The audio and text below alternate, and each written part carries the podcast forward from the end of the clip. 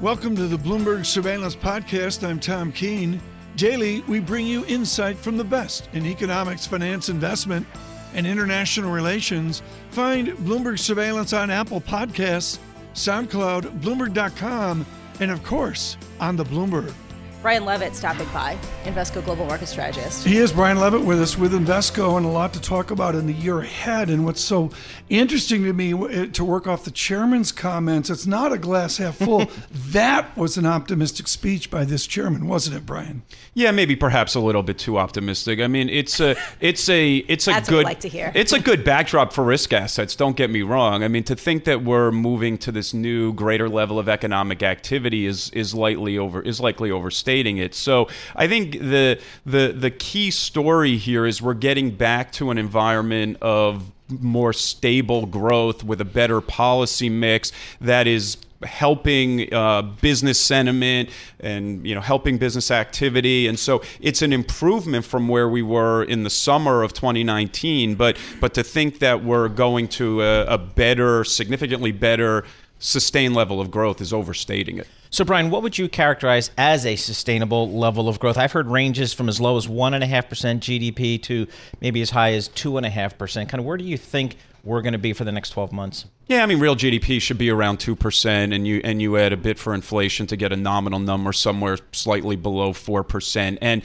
what's most important for investors, rather than getting that tenth place right on GDP, is is two percent good enough to support corporate earnings? Which I think we would all argue the answer is yes, but not so strong to bring forward inflation to lead to Fed tightening to end the cycle. So if you get that big story right, modest growth, benign inflation, easy monetary policy, it sets up nicely for risk assets. I'm trying to rip my, uh, wrap my head around the idea that a lot of people are saying, which is that comps will just be easy. This is classic Wall Street.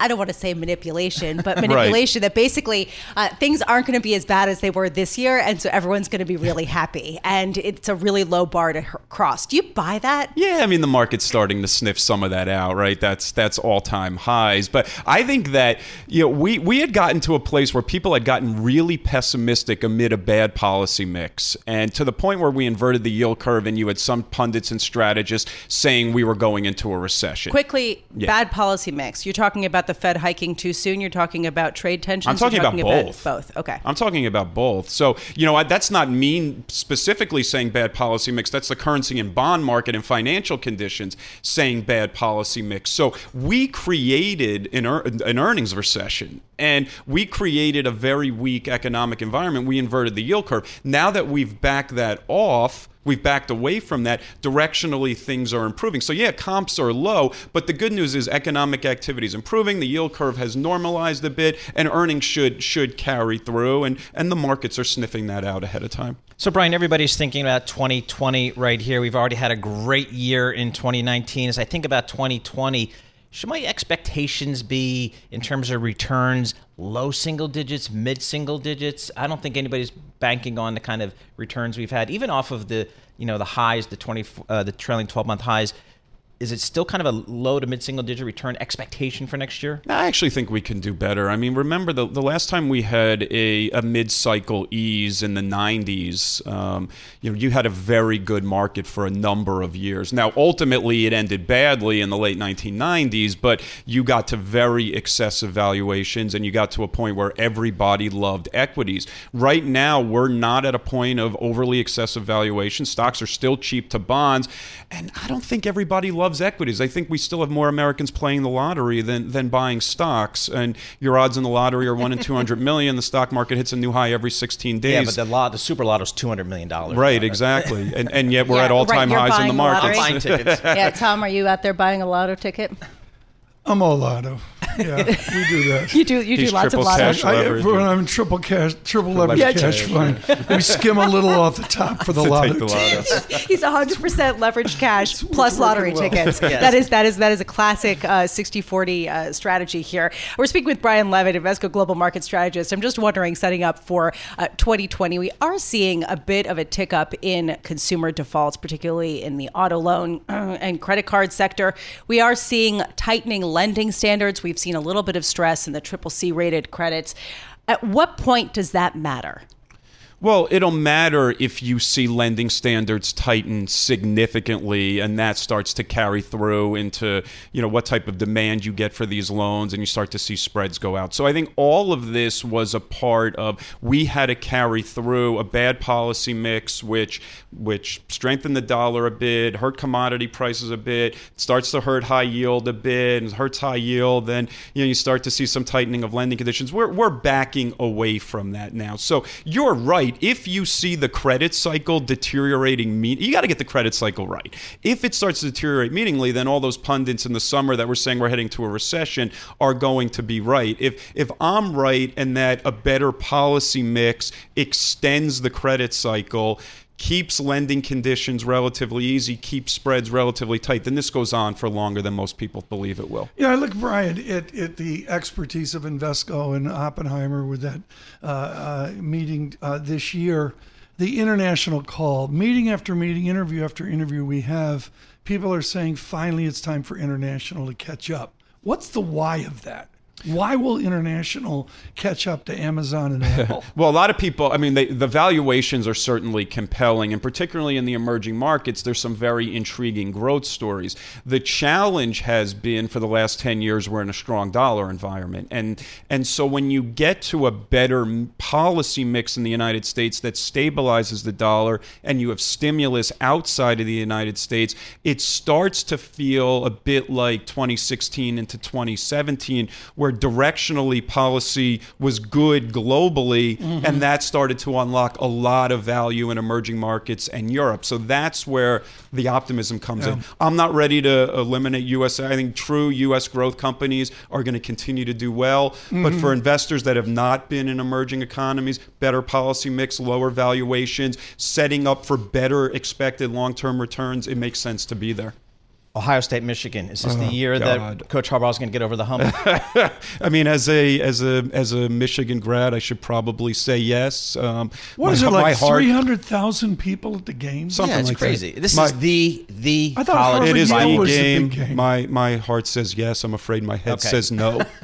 this might be it. It's like every Mets fan out there. Yes, every Mets fan out there. Brian Levitt, thanks so much Thank for joining you. us. Invesco Global Market Strategist. It's I thought it's Purdue the rivalry. was a big game. Purdue Ohio State. No, like, Oh. no, no. Ohio Michigan? State, Michigan. This we just got game. another no. No, that's you're, different you're than the Abramowicz. no, that's a Sweeney. No. Yeah, this one's big, and it's at high noon. The TV networks would love for it to be in prime noon time. on but, Saturday. Yeah, but Ohio State, Brian Michigan, they say it's noon, watching. Thank you. high noon, and we're going to be watching. We so. will be watching. Brian so Levitt, thank you so much. Out of Ann Arbor.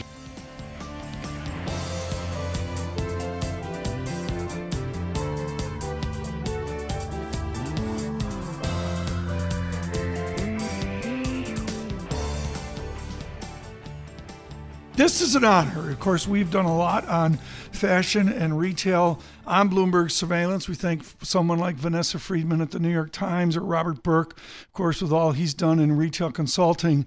Steve Sadove is with us. He is the one that brought life to a firm called Saks Fifth Avenue. He now works for MasterCard, Lending Advice, Colgate Palmolive, Aramark, and others. And we are thrilled he could join us after this landmark day for New York City retail. It's Audrey Hepburn outside of Tiffany's. It's gone. What does Tiffany's look for the younger generation? They don't know who Audrey Hepburn is, do they? No, they don't. And Breakfast at Tiffany's has an image, connotes an imagery that is uh, uh, wonderful for a generation of consumers but the next generation of consumers has to think differently about Tiffany's. And I think that right. the opportunity with the acquisition by LVMH is to really yeah. transform that brand. And it, I, th- I think this is yeah. going to be a great one. It's Lisa, a win-win for both. Lisa Abramowicz wants rent the runway for jewelry, which is totally. which is you know Tiffany's has to find a new path as well. What is their path to sustain revenues? Given the synergies and given the high hurdles of a 16 times EBITDA price? Well, there's so many opportunities with LVMH and uh, Tiffany's. I think you look at it from a geographic expansion. LVMH mm-hmm. has so many capabilities overseas, especially in Asia, that Tiffany can tap into. I believe that in the U.S., There's a lot of opportunity to modern, continue to modernize uh, the Tiffany brand. Uh, the work that Reed Krakoff and the team did over the last couple of years, I think, has made some progress. But they need to elevate the price points. Uh, they've done a good job at what I call some of that entry Don't price say point. Mrs. Keene's listening. Don't say that. Well, wait, hold on a second. Actually, this is important. You said elevate the price points. I Yeah. thought it was the opposite. That to modernize, they had to create a bigger range with an increasing number of offerings on the lower end, in addition to the high end. I think you got to do both. No, I think that to me, Tiffany, uh, and I'm not an expert on Tiffany as much, but I think that they've done a decent job with what I call the sterling silver. But what you need to have is a uh, uh, LVMA, LV, the L, Louis Vuitton brand is masterful at what I call the good, better, best within luxury price points. So you have to win at the lower level. LV has a lot of entry price point product. Tiffany needs to play have both that entry, but then the aspirational higher end price product as well. So you've got to play across all the price points of luxury. So, Steve, that Tom mentioned that 16 times EBITDA valuation. When I saw that yesterday, I was shocked because when I think retail, uh, you know, I think you know a struggling industry, shrinking store bases. Why is luxury doing so much better than just broader retail? Oh, I'm not so sure that that's necessarily true. I think that if I look at luxury in aggregate, so if I take the Mastercard spending data, for example, and they're they're terrific at laying out what's going on in categories. Uh, the overall consumer, let's say, the forecast for the seasons, holiday season, is about three and a half percent. It's been up in the 3% range this year. Luxury is down 2.7% this year. So luxury itself isn't in the US isn't performing better than the rest. Actually, if I look at the Walmart and the Targets of the world, Yep. they're performing far Good better numbers. than the aggregate of uh, luxury. So the opportunity, uh, you know, I look at the LV opportunity uh, with Tiffany is uh, massive, but this isn't about retail versus. You've got to separate retail versus brands. Brands aren't selling. You know, if I, if we're saying we're selling a department store retailer, the multiples are very low. But consumers are buying brands. Where they're distributed is changing. It could be Yeah. the internet. It can be through omni-channel, through almost any kind of a channel. Tiffany is a brand more so than being a retailer. That's why it's commanding the kind of multiple that we're talking And about. And this distinction is really important right now, especially uh, there was a report uh, that Saks Fifth Avenue's headquarter building on Fifth Avenue actually saw a decline in its property value of 60% over five years. And this sort of speaks to the fate of retailing. And as the former CEO of Saks, I'm wondering what do you think is the path forward for retailers, not brands? Well, it depends upon which retailers we're talking about. Again, I look at a uh, Walmart and a Target. They're both killing it. And they're winning because they're uh, omni-channel, meaning the consumer wants any product anywhere they want to be able to do, uh, to get it. So they've invested in infrastructure, single view of the inventory, single view of the customer, buy online, pick up, pick up in store. If you looked at Target, for example, they said that 80% of their internet growth, which was about 40%, was being driven by Yeah. pickup in the store, ordering it online, picking it up in the store. So they've made the technological infrastructure investments as a retailer. They're also investing in uh, across uh, analytics. So big retailers have to make big investments. So that's the direction that you're going. But again, small, pla you know, you've got to have scale. You've got to, uh, and you've got to be offering the product and the experience the consumers want. Steve Sadove, Yeah. thank you so much for being with us. Steve, I just think the large turquoise wire bracelet in 18 karat white gold with the turquoise says Farm Girl. I mean, it really does. $3,400 at Tiffany's. I mean, the turquoise. Are you, know, going to buy that for me? That Santa Fe Aw, kind of thank thing. Thank you. know, that, that does say farm girl. Secret Tom, that's Secret so sweet. Santa. it's not so secret, but I like There it. There it is. Thank But, you. but come on, there's turquoise out of Santa Fe for Tiffany. Steve Sadove with us, of course, with MasterCard.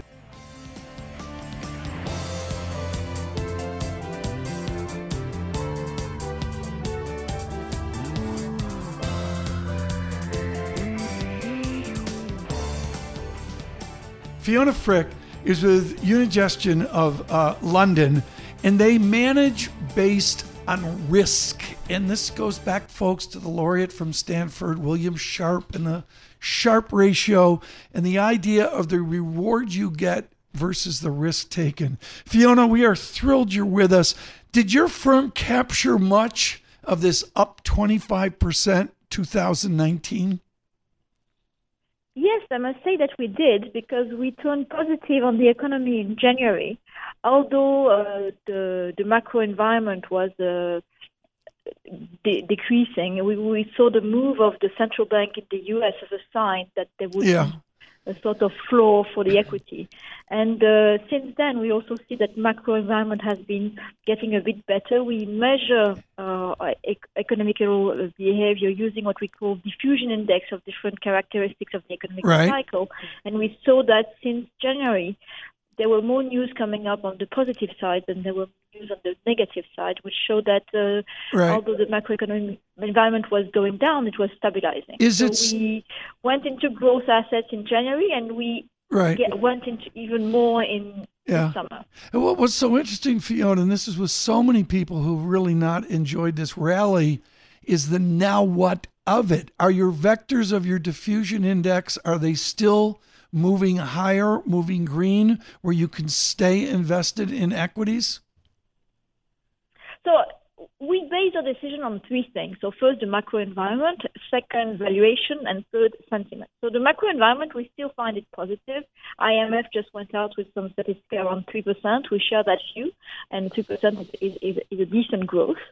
Uh, the problem is valuation today. Obviously, we are in the 80s 80% percentile of valuation valuation for the S&P 500, uh, perhaps 60, 70% for Europe. So obviously, stocks are much more expensive than they are they were a few months ago. So we are positive on the macro. Negative, we would say, on valuation because things are becoming more more more expensive. But positive on sentiment because sentiment we saw that the the, the rise which uh, took place in the market since January was not followed by a lot of people, and uh, you can see obviously retail funds went mainly into bonds, etc. Uh, Right. result uh, of companies were quite positive on, on the positive surprise side. Side, so we remain positive on sentiment. So I would say that we remain positive on two Well- data, which is the macro environment and the sentiment, and negative on valuation. So we are overweighted in equity, but we've put some optionality if there is some correction that could Okay. happen uh, at, at some point. I- I'm as lost. long as the I'm- macro environment is good, we'll stay there. I got to bring in my colleague, Paul Sweeney. He's in charge of optionality here. Paul? So, Fiona, a, a lot of investors are saying they're seeing more value in uh, European markets, maybe even emerging markets relative to the U.S. What is your view? I think in the emerging market, there's more uncertainty, uh, depending on, on political states, etc. Uh, we are still. Uh, it's true that in terms of valuation, they are cheaper than U.S. and Europe, but they are cheaper for a reason: is that there is more risk. Uh, the growth is mainly in the U.S. next year. Uh, we are still we are positive in Europe. We see a, uh, sort of uh, stabilization of the economical scenario. Uh, Germany flirted with, with with recession, but it's, it's getting better. And we saw that uh, we could have at one point some fiscal policy in some countries, especially in Germany and in the Netherlands, which would uh, pro- provide perhaps a cap to uh, to if the if if this macro situation were uh, getting worse. So we are positive on Europe because we think the, the situation is stabilizing. We saw that the monetary policy has been quite clear. Uh, Mrs. Lagarde has been quite clear that rates will remain low for quite a long time. Yeah. And there is more consensus about the need of a fiscal policy in some countries. So, just uh, looking right now at what you're doing with money, I was looking at some of Unigestion's uh, di- different moves over the past few years, an increasing push into private equity, direct lending. Uh, what do you think the opportunity is there? Where are you investing with those direct lending strategies?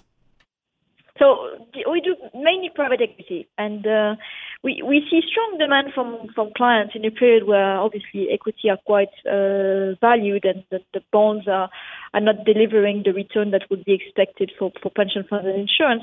So there is there's really a move from our clients to uh, private assets, and private equity being uh, one of the important uh, part of the cycle. So it's true that we we invested at Unigestion more in private equity in 2017 as we did an acquisition of a company based in Zurich. We are specialized in the small mid markets because we believe that there is a place where you can construct a more positive performance due to the fact that when you buy a company, the, the, the, the progress will be done mainly by business transformation and not necessarily on adding leverage on leverage. Fiona, thank you so much. Fiona Frick with us, Unigestion of uh, London. Greatly, greatly appreciate your attendance today.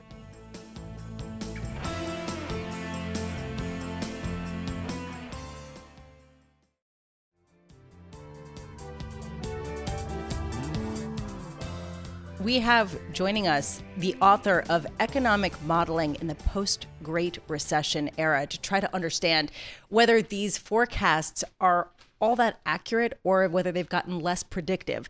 Uh, Sarah House, Wells Fargo Securities senior economist, joining us now. Sarah, I want to go to that point because there have been a lot of predictions in the past few years that we're going to see a downturn, that we're going to see the dollar weaken they have not come to fruition. Do you feel like forecasting has become more art and much less science in the post Great Recession era? I think we certainly have, just as you've seen, a, a, lot of the rules change, or at least what we thought were previously held uh, assumptions are, are harder to hold now.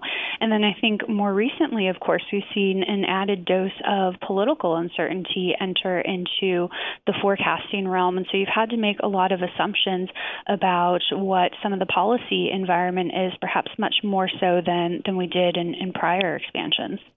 So, Sarah, this economy has really been driven uh, by the consumer. We've seen some weakness over the last several quarters, obviously in manufacturing and business investment.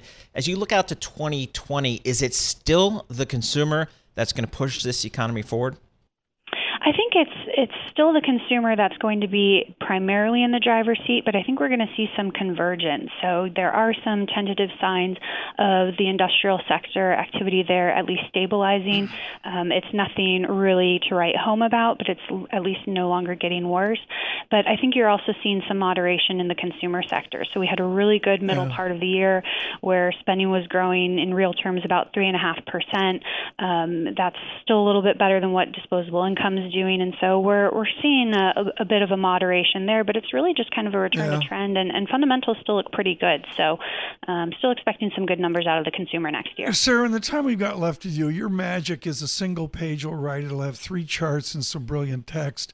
You hit the ball out of the park on our health insurance costs. The CPI health insurance cost is a double digit moonshot. Are we finally 12 years on from a horrific uh, Great Recession? Are we finally back to legit 4% plus per year healthcare inflation? Well, I think we're we're moving that direction. So not nearly to the extent that the CPI insurance numbers cover, and, and those yeah. don't actually feed into the Fed's PCE deflator. But we we've seen PPI health insurance pick up. That is um, subject to to where the PCE numbers come from, and basically, you know, we've had labor costs in in the healthcare space picking up, um, rising faster than yeah, than inflation for seven years. So uh, you know, there's there's only so much margin compression that we can see here before okay, some but, of those costs Sarah, get passed this on. Is, this is critical, Sarah our listeners aren't living PCE. They're living mm-hmm. healthcare costs, which is not the number one or two, but maybe it's the number three thing I get in mail.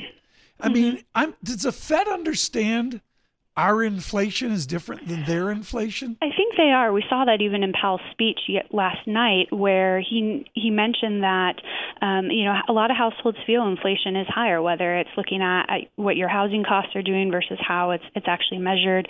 Healthcare costs, you know, we see it in the auto sector where nominal transaction prices have been rising consistently, but because of the way inflation is calculated, um, you know, the Fed knows that it's a bit lower, and they're they're not worried about a few tenths here here and there. So, Sarah, I mean, does that suggest that right now the market is discounting one rate cut in September? Is that kind of where you're figuring it's going to play out? So right now we still have one more rate cut in, in our forecast in Q1, but that's predicated on the assumption that we don't get any meaningful phase phase one deal, and we still see those December 15th tariffs go go into place. So trade is still the the primary driver, I think, of of the near term Fed outlook. Um, if we do get some sort of deal, then I think we'd we'd have to revisit that, where that still is you know really the the significant right. near term risk on the horizon. So it's it's all going to lead back to trade. Sarah Thank you so much. Just brilliant on healthcare inflation. Can't say enough by that. We protect the copyright of our guests. Please get that important essay through Wells Fargo.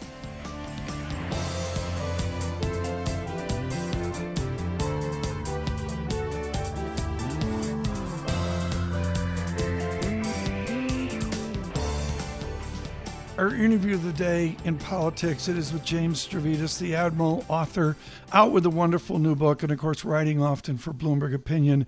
He is a Carlyle Group advisor. Admiral, you know I've wanted to talk to you for days here.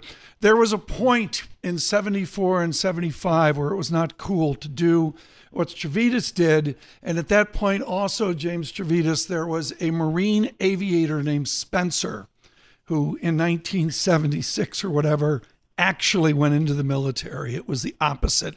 What do you and the Secretary of Navy, Mr. Spencer, agree on that is so appalling of his termination?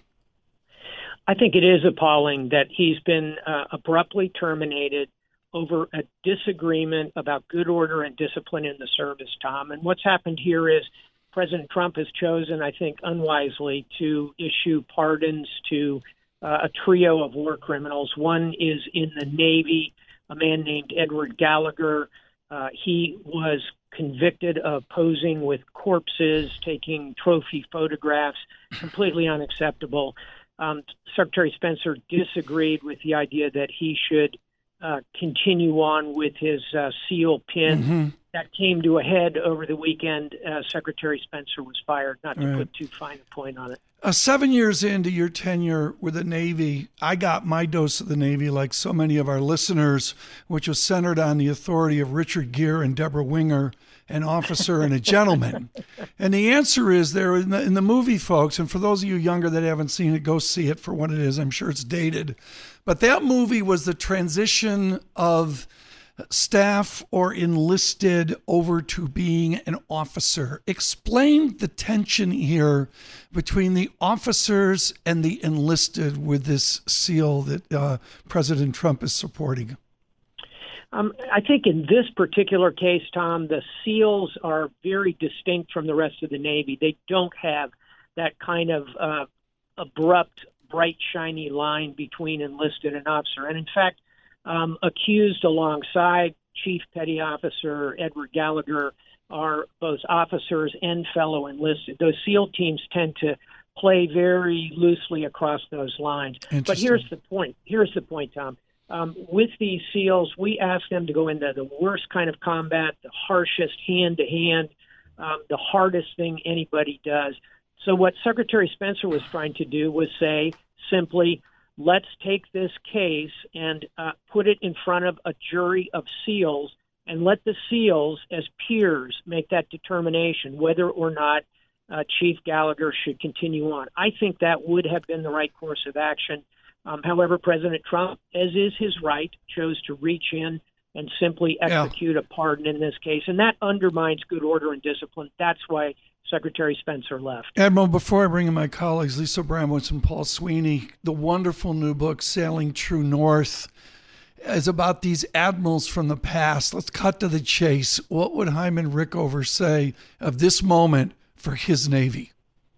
He would say that above all, we have to follow the facts wherever they lead and not be tangled up in politics. And this is what Admiral Hyman Rickover did. He knew the Navy needed nuclear powered submarines nuclear powered aircraft carriers, and he relentlessly followed the facts. He was not a nice guy kind of leader, but he was someone who always told the truth, no matter how bitter a pill it was to swallow. Uh, in these troubled times for our Navy, from our ship collisions to this particular case, we need to follow the facts with real integrity. Lisa? Admiral Stavridis, I'm wondering what the morale hit is like from this, whether there is any impact in the rank and file in the Navy uh, from the headlines we've been seeing. The Navy would like to just get off the ridge line here and not be a target. And this really goes back about two years ago when we had those terrible collisions. Um, we've had before that a series of scandals in the Western Pacific, admirals behaving badly. Here we have some SEALs behaving badly. I think the general position of the Navy today is, boy, can't we just uh, get off that ridge line and, and do our business at sea? But in order to do that, Lisa, we have got to do things right and professionally. And I think the real challenge for the brand new Chief of Naval Operations, Admiral Michael Gilday, will be how he takes this moment and turns it into a learning experience for the rank and file Navy.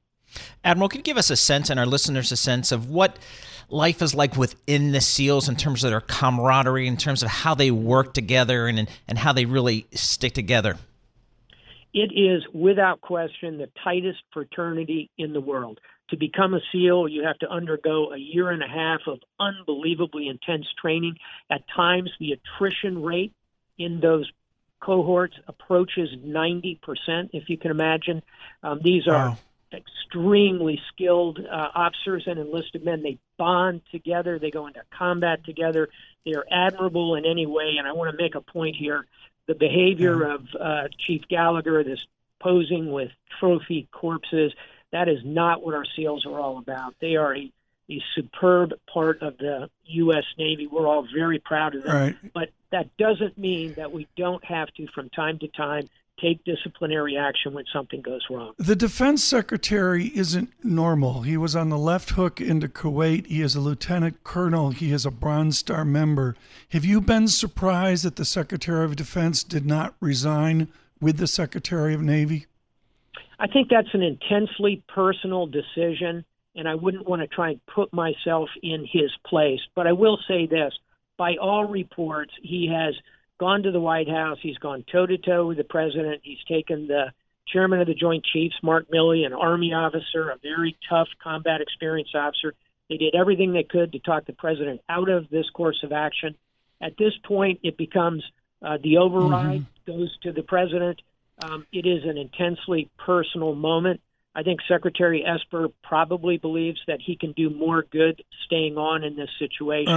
But Secretary Spencer took a different course. Uh, this is so fascinating. Of course, James with us, who was vetted for vice president the last time around by the Democratic Party. Are we at a point where the president loses his core military support? We are not. And by the way, Tom, I was also asked to Trump Tower and interviewed by President Trump. I did not know that uh, yeah. for a for a potential cabinet position. You can look it up on the internet.